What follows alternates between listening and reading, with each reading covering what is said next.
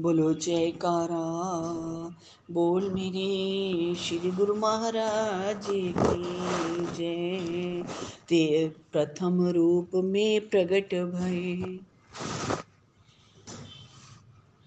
परम पुरुष भगवंत, महिमाय परम पार है, जाका याद नयंत। बोल मेरे सती गुरा की जय, बोल भई सब संतन की जय। शरद और विश्वास से जो सुमरे गुरु नाम, आदि व्याधि व्यापे नहीं, चित पावे विश्राम। बोल मेरे सती गुरा की जय, बोल भई सब संतन की जय।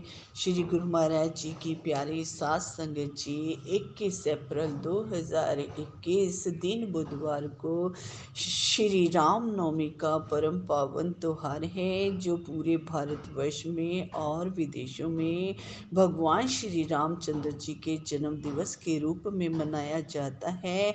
और यही श्री राम नवमी का शुभ त्योहार हमारे परम आराध्य देव श्री श्री एकसवार श्री परमहंस दयाल जी श्री प्रथम पातशाही जी महाराज जी के अवतरण दिवस का शुभ दिन भी है। और श्री गुरु महाराज जी के चरणों में सब सात संगत जी का कोटिन कोटिन दंडवत प्रणाम। और श्री गुरु महाराज जी के अवतरण दिवस की आप सब सात संगत जी को लाखों लाख बधाई हो। बोलो जयकारा, बोल मेरे श्री गुरु महाराज जी की जय। श्री परमहंस अद्वैत मत दे महान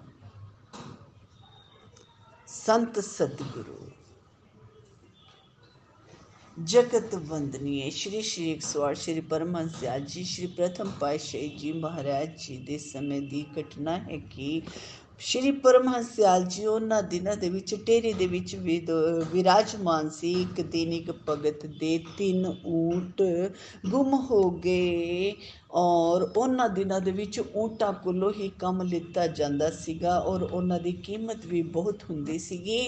दो तीन दिन खोज करन ते बाद भी ऊंट ना मिले तो उस भगत नूं श्री परमहंस दयाल जी महाराज जी की याद आई और उसने मन ही मन श्री सतगुरु देव महाराज जी श्री परमहंस दयाल जी महाराज जी का ध्यान करके उन्होंने श्री चरणों के विच विनती की कि हे सतगुरु दाता दीन दयाल जी, तुहाडी किरपा दे नाल अगर मेरे ऊँट मिल जान तो मैं एक रुपये श्री चरणों के विच भेंट करांगा। उस दिन जदों शाम नूं घर पहुंचिया तो ऊँटां नूं अपने स्थान पर बन्निया होया पाया। उसने अपनी पत्नी नूं पूछा कि यह ऊँट इत्थे कौन छड्ड के गया है, तो उसकी पत्नी ने उत्तर दिता कि कुछ देर पहले ही एक व्यक्ति इन्हां ऊँटां नूं लैके आया सी, जिसनूं कि मैं पहली बार ही देखा है, और आंदे ही तुहाडा नाम लेके कहन लगा कि ये ऊँट मिल गए ने और तुसी ये ऊँट उत्थे छड्डन लई ही भेजे है। तो जद उस दे विषय दे विच मैं जानन की कोशिश की, भगत जी की पत्नी कह रही है, तो बिना उत्तर दिते ही इथों दी वो चले गए है। यह सुन के भगत जी ने कहा होवे ना होवे, ऐ श्री परमहंस दयाल जी महाराज जी की किरपा का ही परिणाम है, वरना हथ दे विच आए हुए ऊँटां नूं कौन वापस दिंदा है। यह मेरे सतगुरु देव महाराज जी की ही कृपा है। श्री परमहंस दयाल जी ने मेरी विनती स्वीकार की और अपनी पत्नी नूं विनती के बारे दसते हुए कहता है चलो पहले श्री परमहंस दयाल जी महाराज जी के श्री दर्शन करके आइए। दोनों पति पत्नी श्री सतगुरु देव महाराज जी के श्री चरणों के विच हाजिर होए और श्रद्धा दे नाल दंडवत प्रणाम किया। उस तो बाद भगत जी ने श्री चरणों दे विच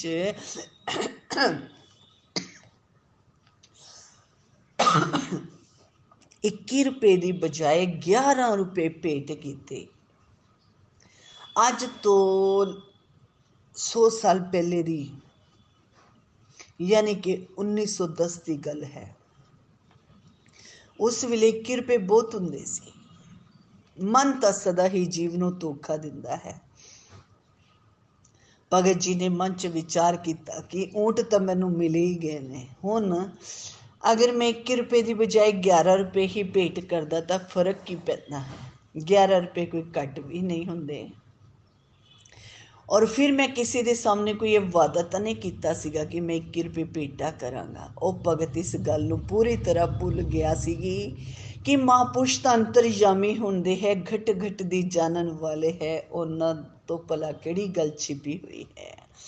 जब उसने श्री चरणों दे विच ग्यारह रुपये भेंट किए तो श्री परमहंस दयाल जी उन्होंने रुपयों वाल देख के केवल मुस्कुरा दिते और उन्होंने कुछ भी नहीं किया। जब वो भगत अपनी पत्नी सहित श्री दर्शन करके घर वापस जा रहे थे तो उस समय अंधेरा हो गया सी। हाले वो कुछ ही दूर गए थे कि तीन चार पठान लुटेरियां ने उन्होंने घेर लिया और उस भगत की पत्नी के गले तो सोने का हार जबरदस्ती उतार के ले गए और दोनों फिर श्री चरणों के विच हाजिर हुए। भगत जी ने श्री चरणों च विनती की, महाराज जी हाले रस्ते दे विच पहुंचे सी, रस्ते दे विच सी कि पठान लुटेरे मेरी पत्नी के गले तो सोने का हार उतार के ले गए हैं। श्री परमहंस दयाल जी ने पूछा, भगत जी उस हार की कीमत कितनी होएगी? भगत जी ने उत्तर दिता, महाराज जी हार की कीमत लगभग कोई दस रुपये होएगी। उस समय सोना सास संगत जी चार या पांच रुपये तोला होया करदा सी। श्री परमहंस दयाल जी ने हंसते फरमान किया, भगत जी ते वो ज़्यादा तो नहीं लेके गए, केवल अपना हिस्सा ही तो लेके गए ने। तुसी एक रुपये भेंट करन दा वादा कीता सी पर भेंट कीते तुसी सिर्फ ग्यारह रुपये। हाँ भगत जी, अगर दयाल नूं अर्पण नहीं करोगे तो फिलहाल तो जबरदस्ती तुहाडे कोलों खो के ही लेके जाएगा, वो नहीं छड्डेगा। ये वचन सुन के वो भगत जी श्री चरणा दे विच गिर गया और अपनी करनी ते पश्चाताप करदे हुए क्षमा याचना करने लगा। श्री परमहंस दयाल जी ने उसनू क्षमा कर दे फरमाया कि ये मन इसी तरह जीव नू सदा सदा धोखा दिंदा है, इसलिए इस तो सदा ही सावधान रहना चाहिए है। और एक कथा या सत्संग का मतलब यह है कि संसार दे विच दो शक्तियां विराजमान है, एक दयाल दी शक्ति है, दयाल पुरुष समय दे संत सतगुरु, और दूसरी काल और माया दी शक्ति है।